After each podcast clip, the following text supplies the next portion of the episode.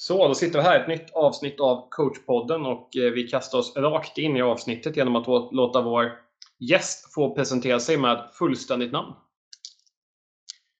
Karl-Åke Emil Risberg, eh, född Persson men gift Risberg. Ålder? Eh, 42 får jag nog det till. Bor? Eh, Höganäs, nordvästra Skåne. Ja, det spär ju på liksom. Jag har ju fått några som tycker att det har varit mycket, mycket västsidan Skåne där, men eh, det är, det är mycket bra innebandykompetens som eh, bor där nere i trakterna. Ja, det är kvalitet här nere. Favoritlag? Eh, ja, det är väl några stycken så tänker jag. Eh, jag är inte speciellt fotbollsintresserad för det brukar vara så klassiskt att man tar ett fotbollslag kanske. Eh, jag har spelat fotboll och gillar att följa eh, tränare och annat inom fotbollen men, men har inget favoritfotbollslag. Däremot så följer jag hockey desto mer, framförallt SHL. Eh, uppväxt ett kvarter ifrån eh, eh, den gamla isladan i Ängelholm eh, som numera då är ombyggd och heter Catena Arena. Så Rögle BK. Eh, jag är grön och vit eh, kan man väl säga. Så där är ett favoritlag. Eh, sen har jag ju då även ett, skaffat mig lite ett blått hjärta utifrån den klubben jag är i nu. Eh, utan tvekan. Och sen har jag även faktiskt dotterns innebandylag i Höganäs IBF. Så det blir inte ett utan några stycken. Och när du då kollar på någon match med någon av dina favoritlag då som vi kallar dem. Kan du njuta av matchen som en ren supporter? Eller liksom känner du att du fastnar i någon form av tränarroll, att du sitter och analyserar och liksom tänker i de banorna? Eh, det skulle i så fall vara hockey. Eh, där jag kanske ja, gör lite både och. Eh, faktiskt. så. Eh, men där jag ändå kan liksom bara njuta av spelet. Utan att analysera för mycket. Innebandy är lite svårare. Eh, och framförallt dotterns lag när man dessutom är tränare så, så är det, ja, det är svårt att ibland liksom bara stå och njuta av det utan att bli liksom indragen i det tänkte jag säga. Eh, utifrån lite andra aspekter som man som, som tränare tittar på. Så att ja, både och. Har du någon förebild eller någon eh, inspirationskälla i tränarrollen? Någon du känner gör den här gör väldigt bra saker, du hämtar saker eller energi till ditt eget ledarskap? Eh, såklart, som jag tror för många andra så har det varierat genom åren. Eh, jag tror att man började med tränare som man själv har haft, vilket inte är alls ovanligt inom idrott, att man, man tittar på liksom goda exempel som man själv har upplevt och så försöker man liksom göra som dem någonstans. Eh, senare år så plockar man väl lite mer. Just nu så har jag väl själv snöat in lite grann på eh, eh kopplat till alltså spelet. Eh, försökt att titta lite på fotboll och då landat i en del eh, en del namnkunniga tränare som dessutom det finns tillgängliga dokumentärserier kring eh, och få lite inblick i liksom hur de jobbar i sitt tränarskap. Eh, så att eh, nu är jag inte så aktiv tränare då mer än i mitt dotters lag. Så det, det är en viss eh, skillnad från liksom, Höganäs innebandyförening till Premier League i fotboll. Eh, men, men eh, det är trots allt ändå ett spel som bygger på samma saker. Så att, eh, ja, så det är väl där någonstans tror jag. Kan det finnas, jag tycker det här är väldigt intressant för det är ju många som tittar på mycket idrott, som du nämnde Premier League, Serie A, La Liga högsta ligan i innebandy kan det finnas en risk att man försöker plocka med sig saker från yttersta världseliten sen till sitt ungdomslag och liksom försöker lära ut för svåra saker? Ja, det är klart att risken alltid finns kopplat till det, tror jag. Men, men någonstans så... Eh, alltså, det som händer i spelet är ju trots allt ändå samma saker.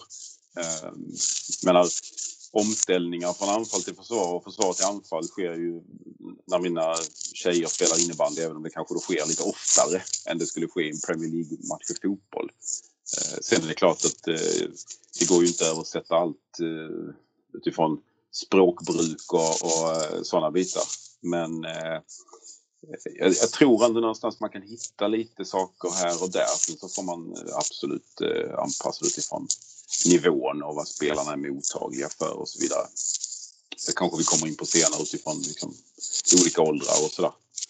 Eh, men, men eh, jag tror att, eh, vilket också många tränare gör, precis som du säger, tittar på olika idrotter och hämtar inspiration. Eh, och framförallt idrotter som då bygger på samma principer, som handlar om samma saker.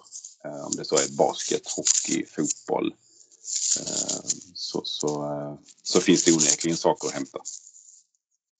Om vi tittar lite mer på din, du nämnde ju att du tränar i dotterns lag, men om vi backar bandet på innebandyresan, att eh, vart startade din innebandyresa hur, och hur har den sett ut sedan dess?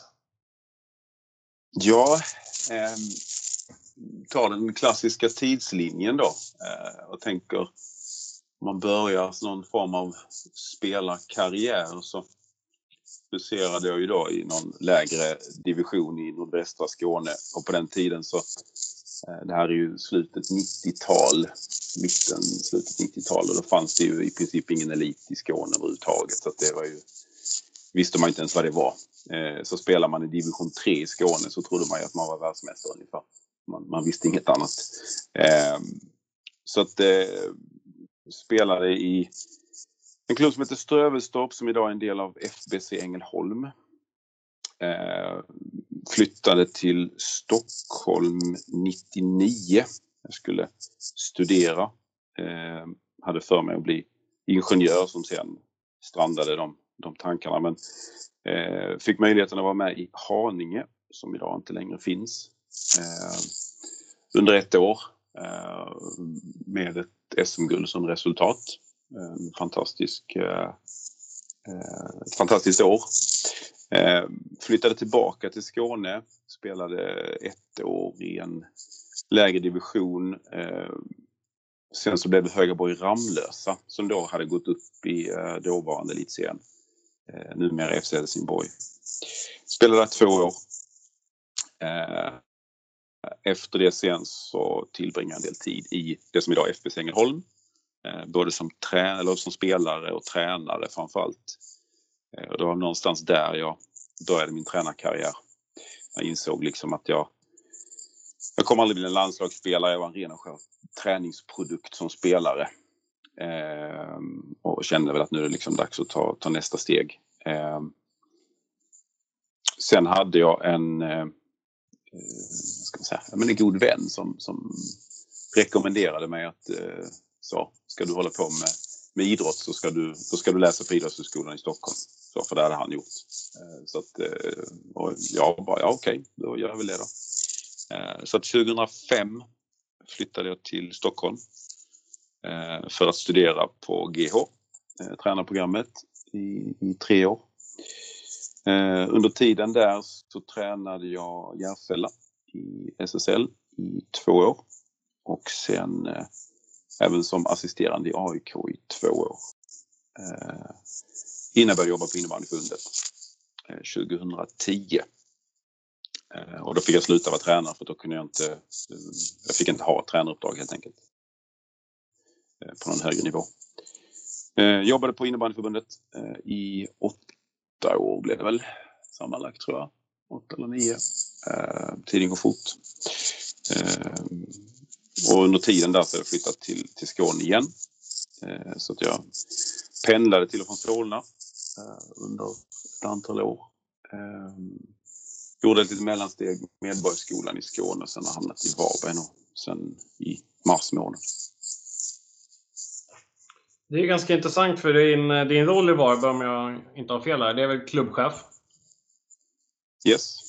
Vad innebär den rollen? Det är en jättebra fråga. Jag håller på att eh, bena ut det. Nej, skämt åsido. Så. Eh, det innebär ju att jag ska man säga, leder såklart operativa arbetet eh, som sker i klubben. Eh, även såklart innefattar en del taktiska beslut. Eh, men som i många andra organisationer så redovisa till, till styrelsen eh, och ska försöka och eh, implementera det som styrelsen bestämmer och som årsmötet bestämmer. Om man ska ta den så här, torftiga, tråkiga definitionen på det. Eh, men det är klart att sen är det ju en, utöver det en, en komplex roll. Och beroende lite grann på hur resten av organisationen ser ut. Ehm, jag tror att i många klubbar, inte bara inom innebandyn utan även i, i andra idrotter så blir klubbchefsrollen ganska marknadsorienterad. Alltså den bygger mycket på kanske dra in eh, sponsorintäkter eller liknande. Ehm, nu har inte jag den profilen, det är klart att jag är med i det arbetet också. Ehm, men eh, jag är ju i Varberg för att jobba med helheten och för att jobba med organisationen. För att jobba med även det som faktiskt sker innanför sargen. Det är ju någonstans därför vi håller på. Eh, just nu kan man väl säga att eh, rollen som klubbchef är att eh, få föreningen att överleva, om man ska hårdra det. Precis som för många andra i rådande tider. Vilket gör att det blir väldigt mycket fokus på, på ekonomi. Så att, ja, där någonstans. Hur stor påverkan kan du ha på liksom det sportsliga? Att du är med och sätter någon form av spelmodell för till exempel representationslagen eller hur ungdomslagen, vad de gör på sina träningar? Eh, jag kan väl, kan man säga så här, jag kan ju inspirera eh, till att kanske tänka annorlunda. Eh, vi har en ganska tydlig policy på ungdomssidan som vi också ska fundera vidare kring. Eh, I alla fall om vi pratar om det som sker innanför sargen. Ehm, den ska byggas vidare också kopplat till seniorverksamheten. Vi har ganska många lag eh, i, liksom, inom paraplyt Varberg innebandy som består av tre, två föreningar.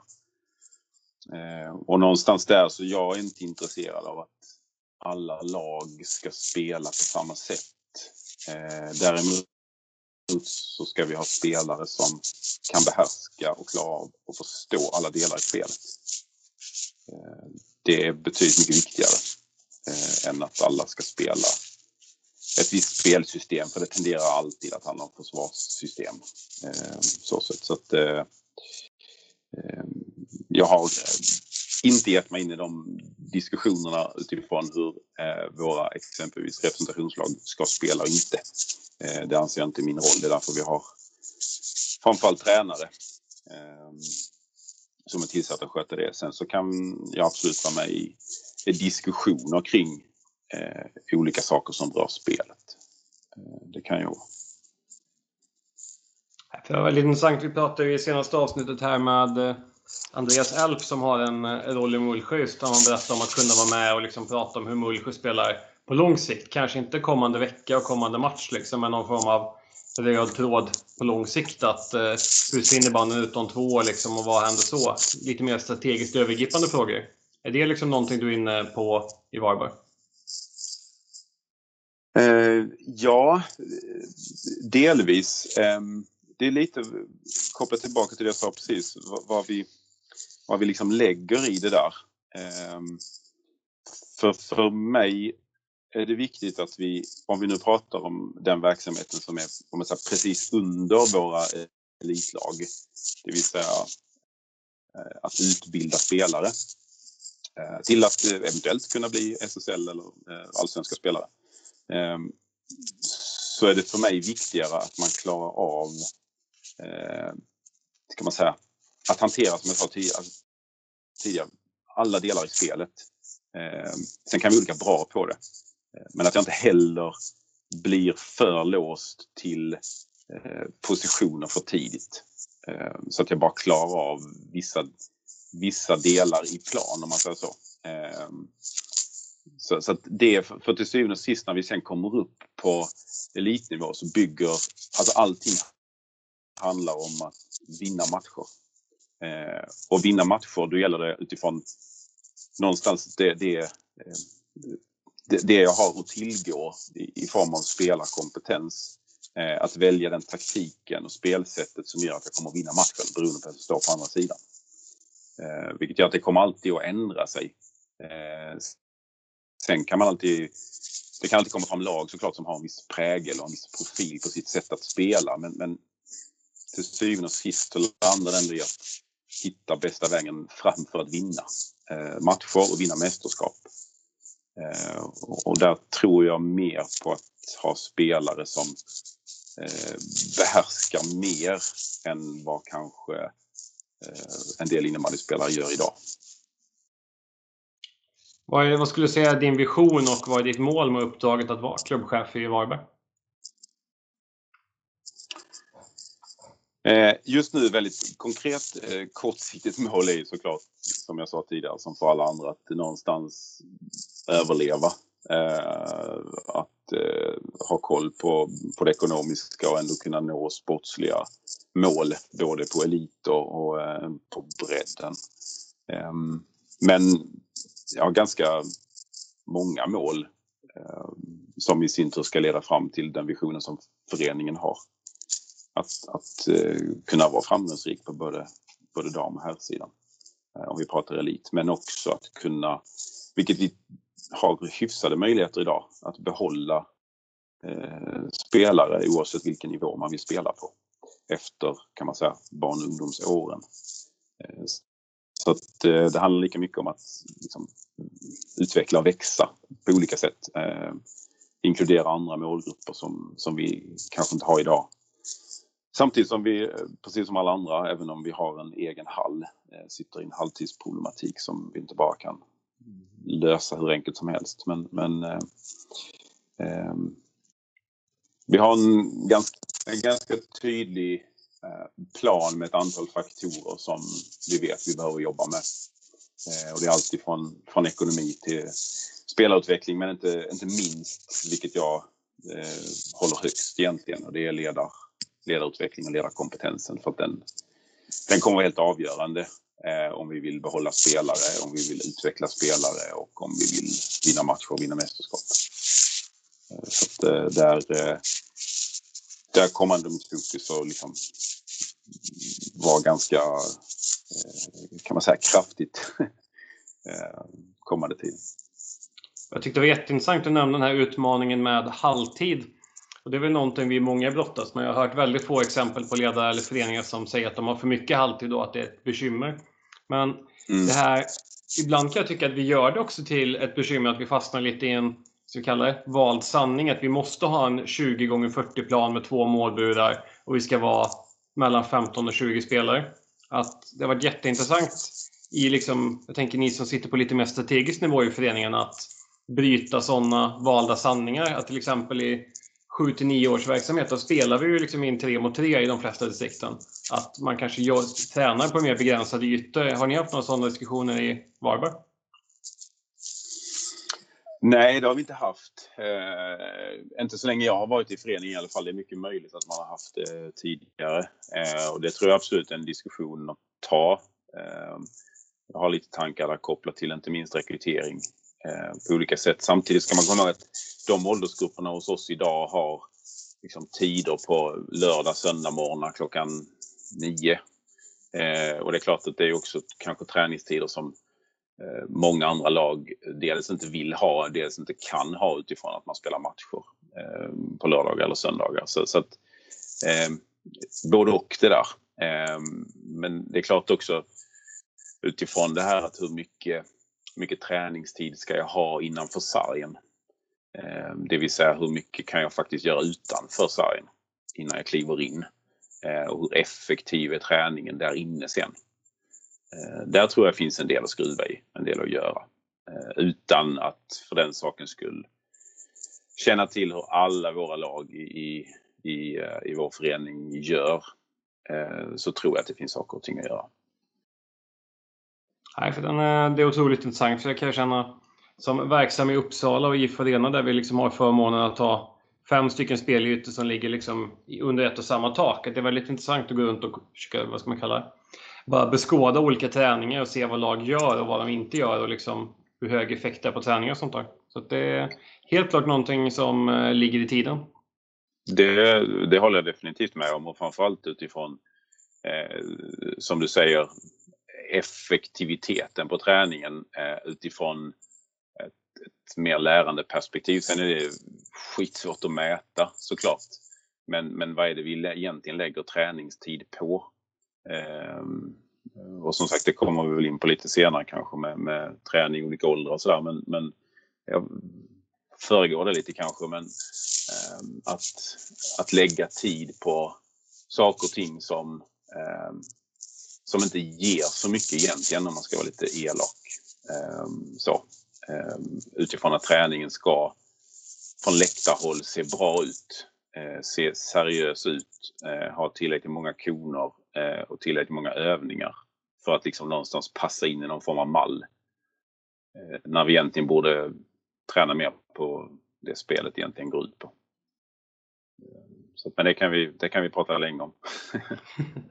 ja, och eh, det kommer att komma lite, lite vad det lider. Eh, vi valde att börja med att ställa lite frågor om ditt, ditt operativa uppdrag i, i Varberg nu. Nu kommer vi komma in lite mer på din egen resa som ledare och så på ett mer personligt plan. Att om vi tänker, du, du gick igenom lite kort i den här tidslinjen hur din innebandyresa har sett ut. Om du får välja ut någon favoritmatch? Att någon match som betyder lite extra mycket eller det kan ju vara en match där du varit både publik, åskådare eller spelare eller ledare. Att, finns det någon match som sticker ut lite i innebandyminnet? Ja, nu går jag nog ifrån mallen här tror jag och kommer ta upp matcher. Jag hoppas att det är okej. Okay. Helt okej. Okay. Um, dels eh, såklart eh, fått vara med om två SM-finaler som, som vinnare. Eh, dels eh, med Haninge som spelare. Eh, när vi i fullsatt Lisebergshall mot Pixbo. Eh, på den tiden spelades i matcherna bäst av fem i finalen. Kvart och semi spelades i bäst av tre. Eh, men när vi gick igenom slutspelet med 2-0 i kvartsfinal, 2-0 i semifinal och sen 3-0 i finalspelet mot Pixbo avgör i tredje matchen Lisebergshallen i sadden. Eh, och det som var häftigt med den matchen var att innan vi spelade eh, så hade det varit en handbollsfinal. På den tiden var Redbergslid eh, bra. Jag tror inte de är så bra längre, men i alla fall. Eh, det var fullsatt sa de. Eh, det var tv-sänt och så vidare. Sen packade de ihop alla kameror liksom och tömde arenan och gick hem och sen så, så var det innebandyfinal efteråt och det var väl någon liten sketen kamera som stod upp i någon hörna någonstans och det var väl något litet inslag på sporten. Eh, men de tryckte in, jag tror det var ja, runda slängar 50 åskådare mer än vad som var på handbollsfinalen.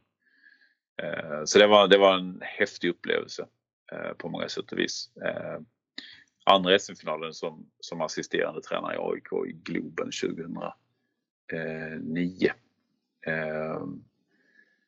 fantastiskt eh, på alla sätt och vis eh, att få, få vara med om det.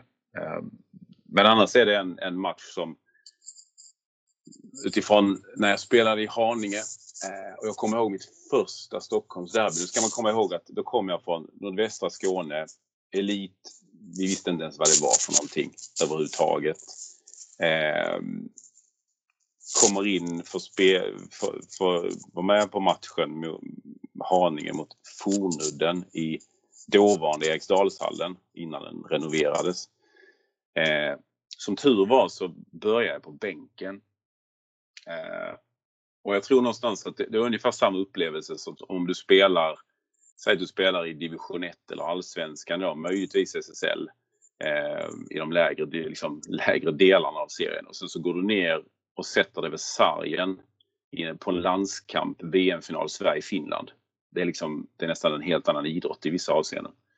Och lite grann så kändes det för mig eh, faktiskt i det Stockholmsderbyt. För det var, ja, det gick så fort, det small i varenda närkamp. Det var en helt annan idrott. Och jag bara satt och tänkte, coach, ursäkta nu kommer jag svära här men för, alltså fan, sätt inte in mig i den här matchen. för för det, det, det här kommer inte gå bra. Eh, det var verkligen så en ögonöppnare. Shit, kan innebandy spelas på det här sättet? Eh, det var, det var, ja det är en sån som sitter kvar på, på näthinnan faktiskt. Så att, ett litet axplock av lite olika matcher. Eh, så. Följdfråga på AIK-matchen där i Globen. Var det en final som spelades i liksom bäst av en match, alltså en avgörande. Ja, det var en avgörande. Eh, 2009. Eh, det var efter den finalen som eh, Niklas Jihde satte sina skor i mittcirkeln och slutade. Och det, det är intressant, för då har du upplevt både en finalserie och en då enskild final. Vad mm. skulle du säga, vad, är, vad föredrar du idag? Oh, bra fråga. Alltså det finns ju onekligen fördelar med båda. Ehm, så är det ju. Det, det, är klart att en, en final är ju liksom, och framförallt i en arena där det är så pass mycket publik. Eh, det är ju jäkligt häftigt och allting liksom, allting avgörs liksom i en match. Eh, det är verkligen bäst när det gäller eh, i 60 minuter. Ehm, det finns ju tjusning med den andra varianten också såklart. Och idag tror jag att den varianten skulle också utan tvekan fylla stora arenor. Ehm, det, det, det tror jag. Ehm, och det blir liksom en annan batalj på något sätt. Den blir ju lite mer utdragen. Ehm, så sätt. Men eh, ja, svårt. Eh, svårt det där, för jag, jag gillar båda. det, det, ja, det, det, det, har, det finns tjusning med båda två. Om du får välja ut en eh, person i innebandyvärlden som du skulle vilja diskutera lite innebandy med och kanske dela en eh, kanna kaffe. Och då får du tänka att tid, plats och språk inte är någon begränsning. Finns det någon person du känner att den här verkar ha något spännande på gång? Eh, mm inte helt Alltså det finns många personer. En del har jag fått eh, möjligheten att, att, att, lyssna på eh, via den här podden, vilket har varit jätteintressant. Eh, personer, många som man har liksom träffat på på olika sätt, men aldrig hunnit ner, suttit ner och pratat med någon längre tid. Eh, och det är klart att jag har ju träffat på många, inte minst eh, i, i, det jag har jobbat med på innebandyförbundet. Eh, både internationellt och i Sverige. Ehm, och ja, ska jag välja där? Eh, jag vet ju att eh, alltså, en person som jag stött på i olika sammanhang är ändå eh, John Liljelund som jag vet inte riktigt vad, vad, folk tycker om honom i Sverige, men alltså IFFs generalsekreterare. En, en härlig, härlig person på många sätt. Har väl aldrig hunnit sitta ner kanske någon längre stund och prata med honom utifrån men mer ett internationellt perspektiv, utvecklingsfrågor och så vidare. Vid korta stunder eh, har, har, vi gjort det. Eh, men eh, det, skulle vara, det skulle vara intressant att liksom i ett längre samtal utifrån hans horisont. Eh, för där tror jag det är många i, i, i Sverige som inte riktigt kanske förstår eh, vissa frågor eh, rent så internationellt. Eh, av, av naturliga skäl såklart. Eh, men, men John, är, John är härlig. Jag har fortfarande liksom minnen när man kommer till ett, ett, eh, ett mästerskap, eh, om det så är U19-VM i Hamburg liksom, eller det är en, ett A-VM i, i, i Schweiz, i Zürich, så, så kommer man in till honom och så säger han, reser han sig upp från sitt skrivbord och så säger han Emil, och så säger han det här finsk brytning som jag inte kan härma med min skånska. Men, men Emil, nu har vi problem med Sverige igen, säger han. Uh, Okej okay, John, vad är det nu som har hänt? och då kan det vara antingen så har någon eh, svensk suttit och filmat ett eh, powerplay eh, i en U19-match liksom. Eh, vilket man inte får göra för man får inte filma liksom, i arenan utan det, det är rättighetsskäl och annat liksom. Eller något annat. Och då är det så. Ah, nu är det problem med Sverige igen. Så, så, att, um, så jag tänkte, han kan vi prata med om liksom andra frågor än, än problem med någon svensk i något mästerskap. Uh, så så det, ja, jag får välja honom ändå. Om man tänker då att uh, man är en ledare som håller på med sporten som vi alla håller på med, innebandy, och vill utvecklas och liksom växa i sin uh, ledarroll och kanske ta, jag vet inte, man ska kanske inte kasta, kalla det ta nästa steg, men liksom man vill på något sätt framåt i sin, eh, i sin roll. Har du något tips till den typen av personer som verkligen vill förkovra sig? Liksom, att, eh, vad är dina bästa tips till dem? Jag hade ju först eh, tänkt så här nyfiken och liksom framåt. Men det ligger liksom i frågan i sig att det är någon som vill utvecklas och då, då tänker jag att då är man nyfiken Eh, i och med det. Eh, men att man, jag har själv alltid, ska man säga, kanske läst någonting teoretiskt eller hört någonting, någon har berättat någonting och sen har jag oftast alltid nästan på träningen efter bara testat det. Eh, och sett att men funkar det här? Eh, sen så kan man kanske få ibland eh, testa det flera gånger för det, det behövs liksom eh, några gånger på sig. Så. Men, men eh, eh att våga, att våga testa. Eh, men sen också tänker jag att, för jag menar, det, finns, det finns allt möjligt där ute. Ehm, det är ju väl både positivt och negativt med, med internet men det finns ju hur mycket som helst i i både textform, ljudform, videoform på alla sätt och vis. Eh, så det, det, liksom, det ligger ju där och väntar eh, på en. Det, det, handlar bara om vad är det jag ska välja för någonting och någonstans där att ändå ha ett lite kritiskt liksom, förhållningssätt och, och vara lite, kanske lite ifrågasättande. Eh, och vad ska man säga? Det finns någonting som kallas för positiv tröghet, alltså kopplat till framgångsrika elittränare och elitmiljö. Alltså att man, man har någonstans landat i sitt. Man, man är absolut öppen för ny, liksom, utveckling och, och nytänkande och så vidare. Men man är ändå någonstans, man, man, man kan man säga, när pendeln slår från ena hållet till den andra. Eh, för, för trender kommer hela tiden och går. Eh, att man inte bara, så slår man över på andra. Nu ska vi bara köra teknikträning. Och så slår pennen tillbaka. Och nu ska vi bara spela hela tiden. Eh, eller vad det nu kan vara för någonting. Att man är lite sådär, okej. Okay. Eh, ja, men lite så kritiskt ifrågasättande. Fundera ett varv till. Samtidigt som jag då i nästa mening säger våga testa. Så, så att, eh, men jag hoppas att ändå det låter, jag vet inte, att det hänger ihop på något sätt. Att det låter begripligt. Ehm, eh, för, jag tror ibland så ser man kanske för mycket att man Eh, man hänger efter de här trenderna. Liksom. Vilket är enkelt och det, det är nog ganska naturligt att göra kanske. Eh, men, men eh, mm, att vara lite, lite eftertänksam. Jag tänker lite så här, nyfiken på hur du, hinner, hur du jobbar med din egen personliga utveckling. Att I en tid nu, och säkerligen har du en sån roll i föreningen där du har extremt mycket att göra och det är mycket på gång och det händer saker. Hinner man med att under pågående tävlingssäsong jobba någonting med sin egna personliga utveckling?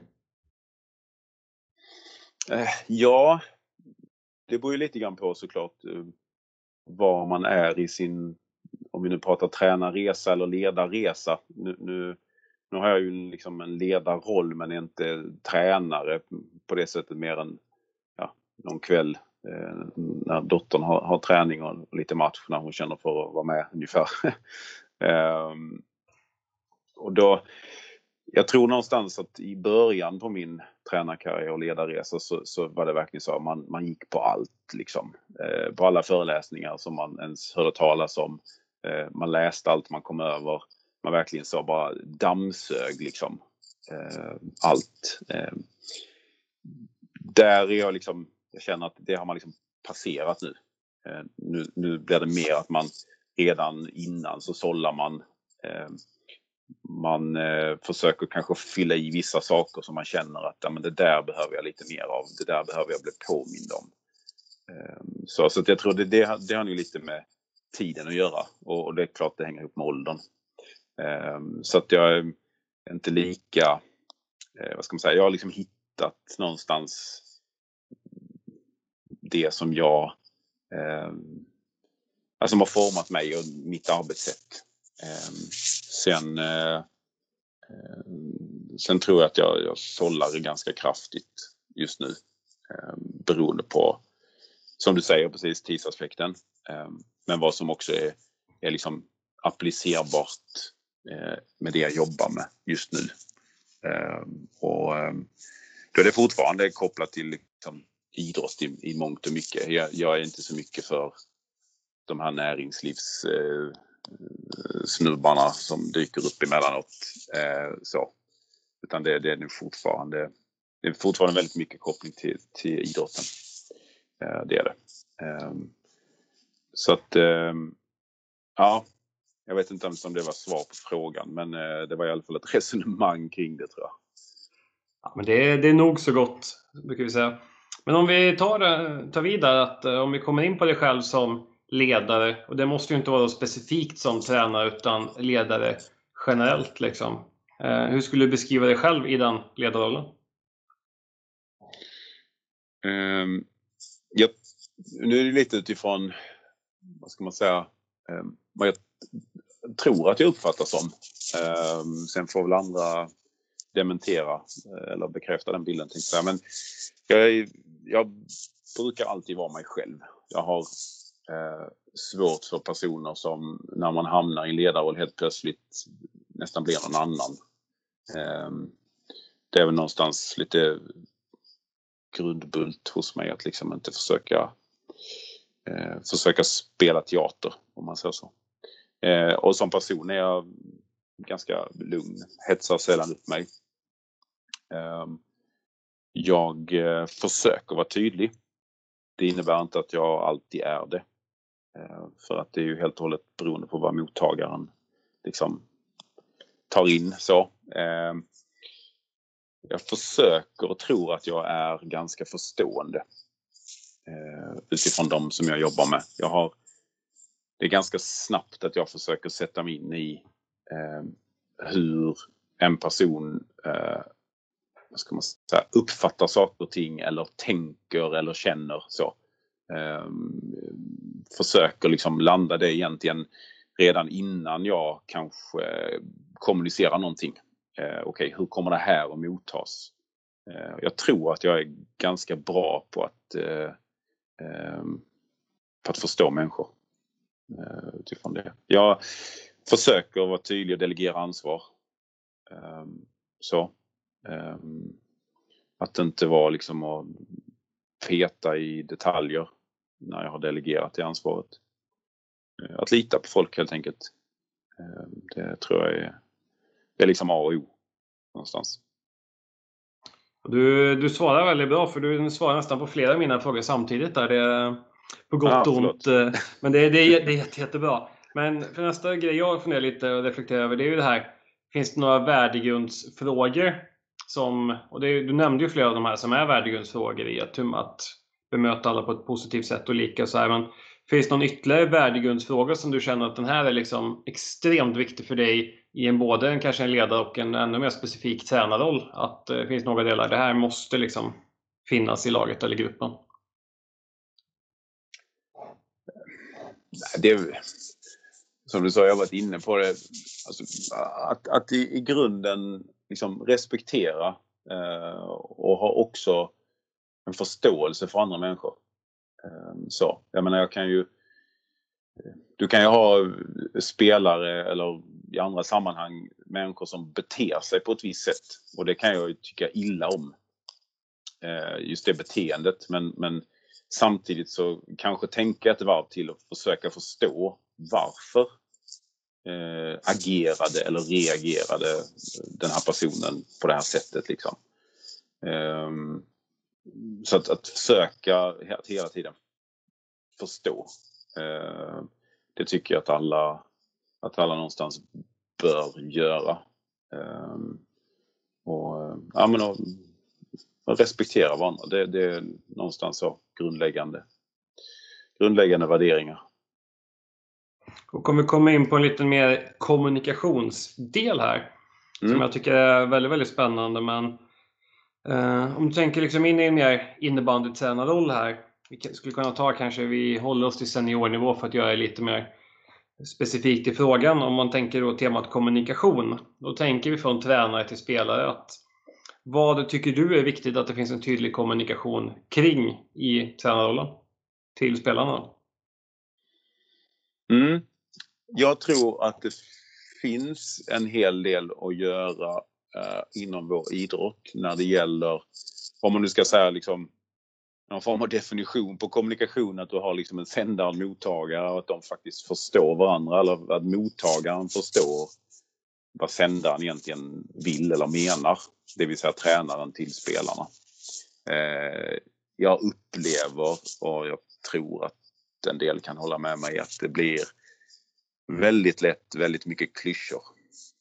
Eh, det blir eh, ehm, ja, men, det blir ord som intensitet, initiativ, kreativitet, eh, aggressivitet. Alltså det blir ja, men för mig lite, lite klyschor. Sen kan det mycket väl vara så att en tränare eh, verkligen ska man säga, lägger tid på att förklara för spelarna. När jag säger att jag vill att ni ska spela med hög intensitet så menar jag det här och det här.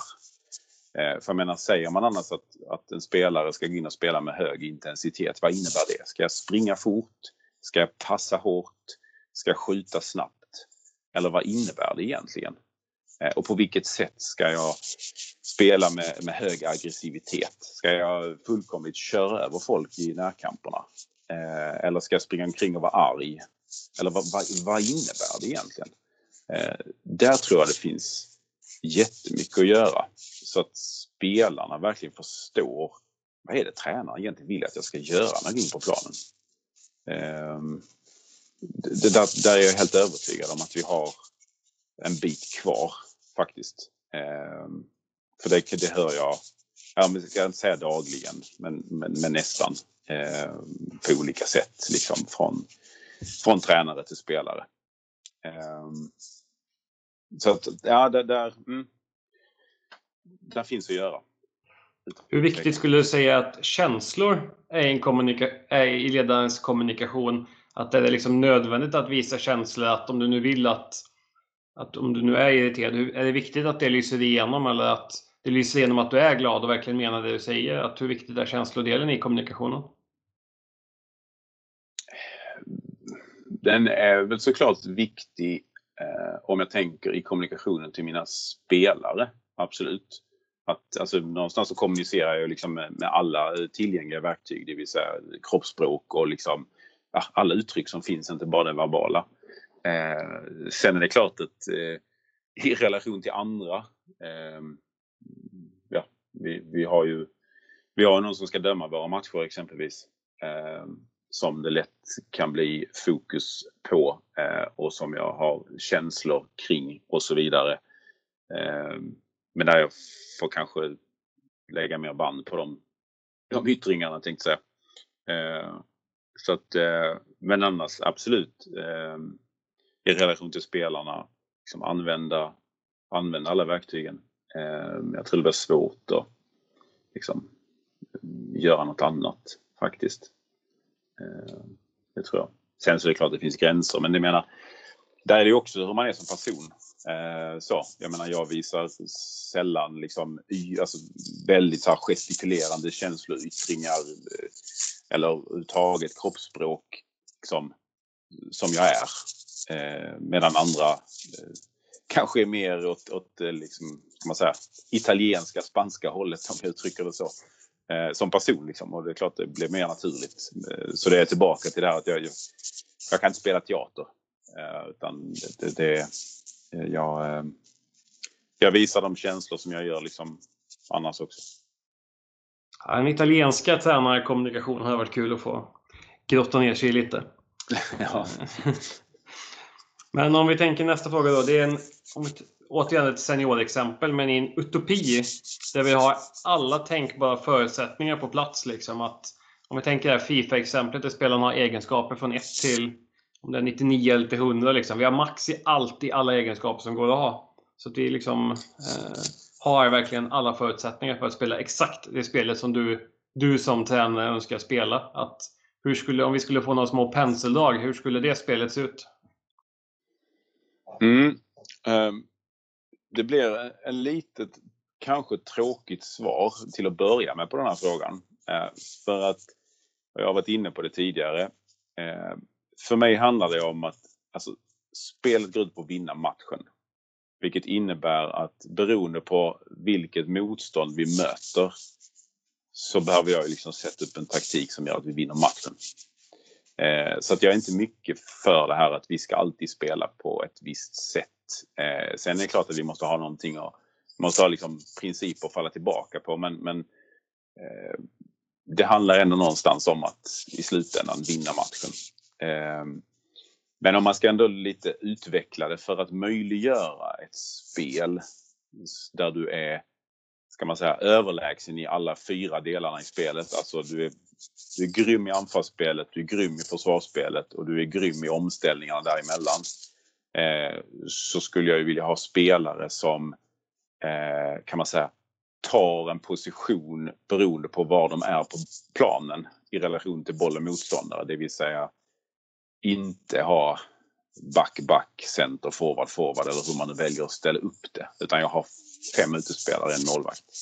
Och de här fem utespelarna, eh, precis som du inledde med, är liksom grymma i, i alla skills som finns. Eh, vilket möjliggör att vi kan spela ett, ett, eh, ett grymt spel eh, i alla de delarna i spelet. Eh, så, så att då skulle jag liksom sudda ut det här eh, positionsbestämda på förhand. Eh, utan allting beror på eh, var jag är på planen, var bollen är, var motståndaren är, var mina medspelare är. Och utifrån det så, så agerar vi. Ja, det var otroligt faktiskt filosofiskt väldigt, väldigt fint och bra svar på en lurig fråga måste jag säga. Mm, sen kanske det är en utopi men det är, Eh, jag tror att faktiskt vi, vi, det, är liksom, det är för mig det steget som innebandy behöver ta eh, någonstans. Och jag tror att det också utvecklar, om vi pratar spelutveckling, utvecklar spelarna mest. Men det kräver också mycket mer av spelarna. Eh, vilket gör att vi också behöver liksom låsa upp de positionerna. Eh, eller rättare sagt inte låsa in spelarna i positioner för tidigt. Eh. Det, det för oss in på nästa fråga är alldeles perfekt för nu kommer vi in på frågan då att om du kastas in då som tränare för ett ungdomslag där spelarna är 7 till 9 år inom den kategorin innebandy vi kallar oftast för gröna spelare. Vad, liksom, mm. vad är viktigt att de får med sig på 7 till 9 års eh, innebandy? Någonstans så, det klassiska svaret här tror jag, eh, som, som många skulle svara, eh, både i den här åldern och i, i, i åldrar lite senare. Då skulle man säga att de, de ska tycka att det är roligt. Det är nog inte helt ovanligt det svaret tror jag. Eh, men jag, jag har lite svårt för det för att alltså, roligt kan ju betyda massa olika saker för alla olika spelare. Liksom. Eh, vissa tycker det är roligt att bara vara där för att kompisarna är där. Eh, vissa tycker att det är skitkul att göra mål. Och vissa tycker faktiskt också att det är jäkligt roligt att vinna. Eh, och någonstans så eh, har vi liksom glömt bort vissa delar, tycker jag, längs resans gång här. Eh, nu räknar vi inte resultaten i, på den nivån. Eh, men det innebär ju inte att spelarna själva kan göra det, vilket jag tycker är helt okej. Eh, okay. Och vi hade faktiskt, jag måste ta det, ett exempel på, när vi startade upp flicklaget i, här i Höganäs. Så, så inför matcherna så, så eh, på grön nivå så, så frågade vi spelarna inför matchen. Så fick varje spelare säga en sak som de skulle eh, eller som de, som de liksom såg fram emot med matchen och vad de skulle liksom göra på matchen. Så, och, och så börjar någon där, ja, men jag ska, jag ska springa mycket liksom och kämpa. Så. Jag, jag ska skjuta, sa någon. Och, och någon skulle passa jättemycket. Och så kom det till en tjej och så sa hon, jag ska vinna. Sa hon. Eh, och det tog inte mer än två millisekunder för en tjejen som satt sidan om henne direkt sa till henne, men kom ihåg att vi ska ha roligt också. Och då blev jag så här, men vänta nu här. Men hon svarade vinna för att hon ville det och hon tycker troligtvis att det är ganska kul. Eh, men, och jag tänkte också den här tjejen som liksom flikade in det här, glöm inte att det ska vara roligt också. Jag är ju 100% säker på att det är någonting som hennes föräldrar har sagt till henne. Eh, att så, det är viktigt att, det, att ni har roligt. Liksom. Det spelar inte så stor roll om ni vinner eller förlorar. Det viktiga är att ni har roligt. Liksom. Ja, jag köper det. Jag förstår vad man menar med det. Eh, men, det blev verkligen så här. Ja, det blev en situation liksom, där man nästan sa Ja, men vadå vinna? Det är väl inte viktigt? Ja, men för vissa är det ju det. Eh, så, så att någonstans om man ska svara på frågan som du ställde kopplat till grön nivå så eh, de behöver ju precis som äldre spelare också lära sig hur spelet funkar. Eh, för där är det lite skillnad tror jag mellan killar och tjejer också. Det är min erfarenhet i alla fall att när tjejer kommer i den här åldern och börjar spela innebandy så har de oftast aldrig spelat innan. Eh, de har knappt hållit i en klubba vilket gör att de vet knappt vad spelet går ut på. De vet att de ska göra mål i ett mål i alla fall. Eh, och, och försvara ett annat men de vet inte riktigt hur, hur man gör det. Och det här med lagspel eh, är lite svårt. Medan killar oftast när de kommer till innebandyträning i den här åldern så har de ofta de har spelat någon form av spel. Eh, vilket gör att de lite snabbare i alla fall förstår vad spelet går ut på. Eh, så jag tror att någonstans redan här ska man liksom börja prata om anfallsspel, försvarsspel. Anfallsspel är när vi har boll och försvarsspel när vi inte har boll. Vad ska vi göra när vi, när vi tappar bollen? Eh, också ett eh, exempel från Eh, flicklaget som vi körde lite med. Återigen lite så, våga testa och experimentera lite. Men vi lärde våra tjejer att eh, försvarsspel, vad ska ni göra när vi inte har bollen? Då lärde vi dem att då ska vi ta tillbaka bollen. Eh, så att när man frågar dem nu tre år senare, nu ska vi prata försvarsspel, vad ska man tänka på då? Då räcker vi att Ta tillbaka bollen, säger de då. Eh, och det var ju det de gjorde, eh, vilket gjorde att spelar man tre mot tre och, och någon, mina spelare bara springer rätt upp och ska ta tillbaka bollen så kommer det bli lite mål i baken. Liksom. Men, men, samtidigt så lär de sig efterhand då, okej, okay, nu får vi liksom, alla kan inte gå på den som har bollen, det får en göra i taget. Och så får vi andra liksom eh, markera eller täcka yta eller så. Eh, men det är mycket svårare att senare, när de är 13 år, eh, liksom lära någon att det första du ska tänka på när du är barn med bollen är att ta tillbaka den. Eh, för då, titta på vilken 13-årsmatch som helst så springer ju alla hem och ska försvara. Det är ingen som försöker ta tillbaka bollen nästan. Eh, så, så att, eh, jag tror någonstans att de behöver på sin nivå lära sig vad spelet faktiskt handlar om. Sen är det klart att de behöver träna på passningar och dribblingar och liksom klubba boll också, absolut. Men, men att faktiskt börja prata om spelet, det, tror jag, det tror jag är viktigt. Det blir ett långt det, svar här, va? Det, ja, men det är, det är de här invecklade, djupa, liksom, filosofiska svaren. Det är de, det är de vi lever för, tänkte jag säga. Eh, men om man tänker nästa steg här, att vi kommer upp 9 till 12 och det kallar vi inom innebandyn ofta för blå nivå.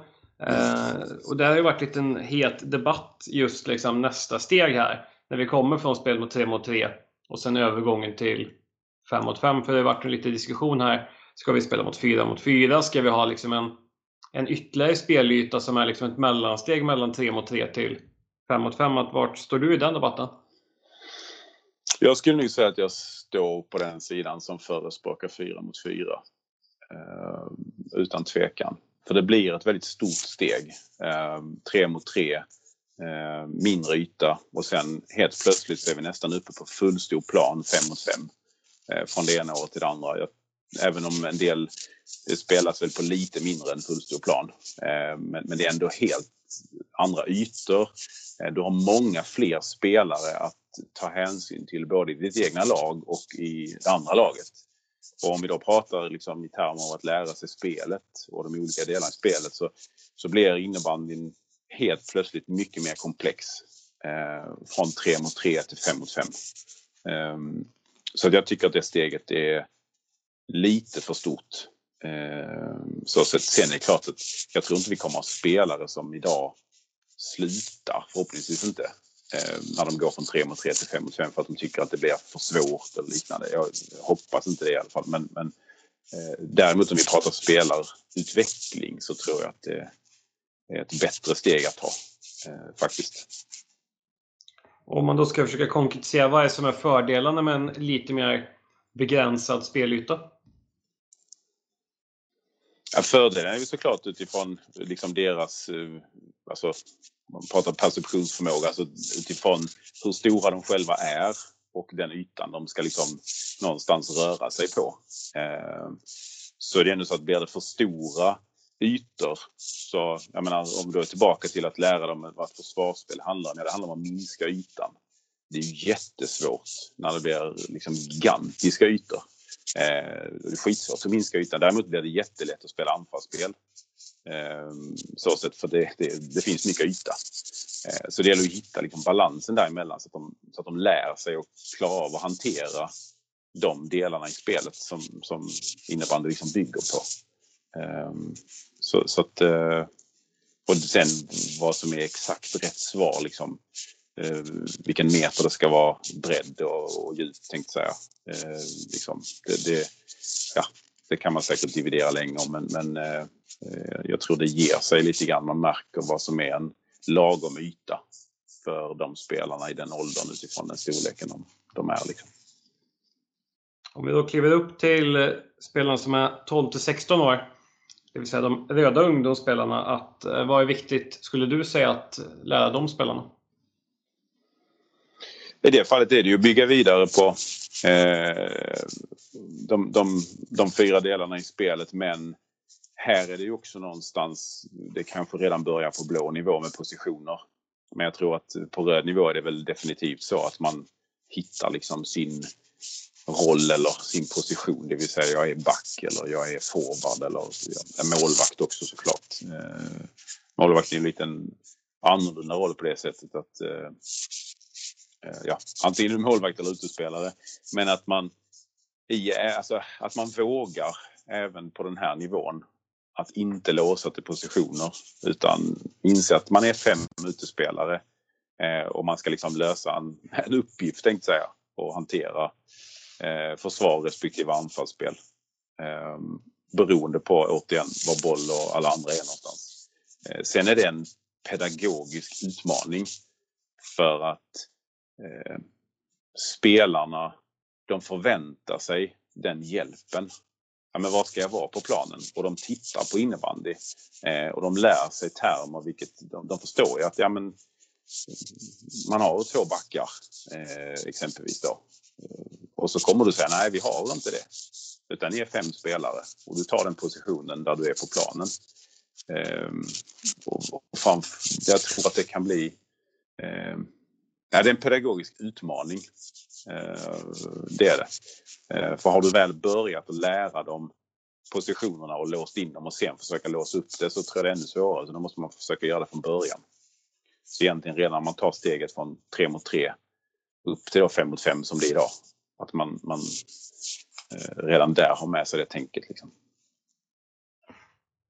Om du skulle hitta en, det här är en av mina nya favoritfrågor här, vi får se vad, vad vi får för svar här. Men du hittar en magisk innebandyboll som uppfyller tre stycken innebandyönskningar. Det är lite som den här magiska lampan i, i många historier. Alla tre stycken mm. innebandyönskningar som blir uppfyllda. Mm. Eh, jag kommer bara på två. Du kan få spara den tredje. ja, jag får kanske göra det. Eh, och nu sätter jag mig på den stolen jag är just nu. Eh, en önskan är att jag skulle vilja ha SHLs TV-avtal. Jag skulle vilja börja säsongen med typ så här 20 miljoner. Eh, som jag bara vet att har jag. För det har jag i TV-avtalet. Så. Eh, det, det är den ena. Det skulle vara ganska skönt. Eh, den andra, som jag tror att jag inte är ensam om, det är att kunna ha fyllda läktare. Just nu. Eh, jag har full förståelse för att vi inte kan ha det. Men eh, idrott blir tråkigare någonstans. Eh, faktiskt. Så att, eh, det är väl inte bara en innebandyönskan utan en rent generell önskan såklart. Eh, och jag hoppas att vi, att vi kommer att få uppleva det igen Eh, och förhoppningsvis inte så långt bort, men, men även om vi alla vet om att det kommer att dröja. Så att där är mina två just nu faktiskt. Eh, jag får, jag får ha den tredje till godo. Det kan ju önska få, få den här kaffen och innebandssamtalet med han eh, ordföranden nämnde förut på GFF där. Ja. Liljelund, ja. Men det är ja, väldigt kloka och fina, fina önskningar. Men om vi tittar då, finns det någon särskild specifik match den kommande säsongen som du känner att den här liksom, matchen går jag längta lite extra mycket efter? Ja, nu blir jag ju lite eh, såklart eh, partisk tänkte jag säga. Eh, men eh, jag längtar efter eh, kvalspelet i Allsvenskan på här sidan. ingen specifik match så, men, men eh, kvalspel och eh, förhoppningsvis ett slutspel med eh, vårt damlag. Det hade varit eh, häftigt. Verkligen. Ehm, så att det är väl det, nej, det är det jag ser fram emot. Och då ska vi då ge oss in på eh, den delen du ska få svara på fem stycken snabba frågor och då vill vi då ha ett spontant och impulsivt svar. Oh. Mm. Känner du dig beredd? Ja, det får jag väl vara. Passa eller skjuta? Eh, passa. Träning eller match? Match. Anfall eller försvar? Anfall. Powerplay eller boxplay? Powerplay. Träna ett ungdomslag eller träna ett seniorlag? Mm. Eh, fasen, det skulle vara spontant svar. Um, ungdomslag. Ja, men det... Ja, den... Eh, jag var lite kluven själv på vad det skulle komma för svar men det var kul att höra faktiskt att det var ett ungdomslag då. Ja, den är, den är svår. Den, den är, ja, det, det, det mm. har utmaningar med båda två. Finns det, nu blir det så här en liten bonusfråga här, men känner du liksom någonstans att någon gång i framtiden att det skulle vara kul förutsatt att alla förutsättningar stämmer, men att du är sugen på att ha ett tränarlag på seniornivå på kanske den yppersta nivån igen? Absolut. Ja, eh, alltså jag ska inte sticka under stol med att jag eh, såklart har åsikter om eh, hur, hur våra liksom, elitlag i Varberg väljer att och, och, ska man säga, spela och träna och, och matcha och så vidare. Så, eh, sen håller jag mycket av det för mig själv. Eh, så sett. Eh, och, och, finns som ett bollplank ifall tränarna vill. Men eh, eh jag har mina idéer. Absolut, så den, eh, det suget finns där. Ja. Och eh, då kommer vi då in på den sista sekvensen här. Du ska få sätta ihop din egen drömuppställning. Och nu bara lite så notifikation för alla. Jag har skrivit målvakt och fem utespelare. Så det behöver ju inte vara back, center, forward. Utan det kan ju då vara precis som vi pratade om här. Fem stycken kallar det, hybrid-utespelare som kan eh, spela både anfall, försvar och lösa omställningen och eh, de sakerna. Men du får själv mm. välja om det ska vara någon form av taktisk disposition, att de ska starta i någon form av spelsystem eller försvarsstruktur eller liksom, ja, du äger själv förutsättningarna.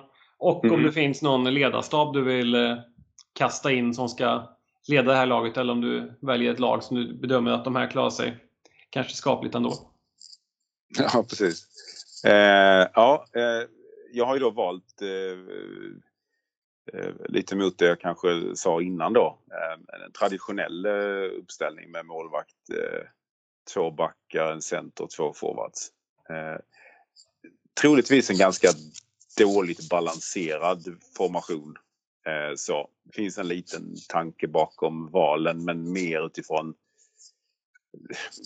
sköna personligheter, fantastiska innebandyspelare som jag har fått möjligheten att spela tillsammans med eller eh, vara tränare för. Um, så att jag, jag kör med en liten eh, motivering också. Eh, mm. Målvakt eh, så har jag valt eh, Mårten Blixt. Eh, som jag spelade med i Haninge. En Fantastisk härlig människa. Eh, eh han eh, eh, ja, gjorde ju en fantastisk karriär i Haninge och i landslaget. Eh, ska man inte säga så här officiellt liksom kanske, men, men han, eh, han var kanske inte den som hängde på gymmet eh, efter träningarna utan gick väl kanske mer och köpte någonting i kafeterian. Eh, men hade ju liksom en grym inställning när han klev innanför sargen. Eh, och såklart han tränade utifrån det som behövdes för att han skulle kunna prestera. Eh, så att eh, han, eh, han, var, eh, han var riktigt, riktigt bra.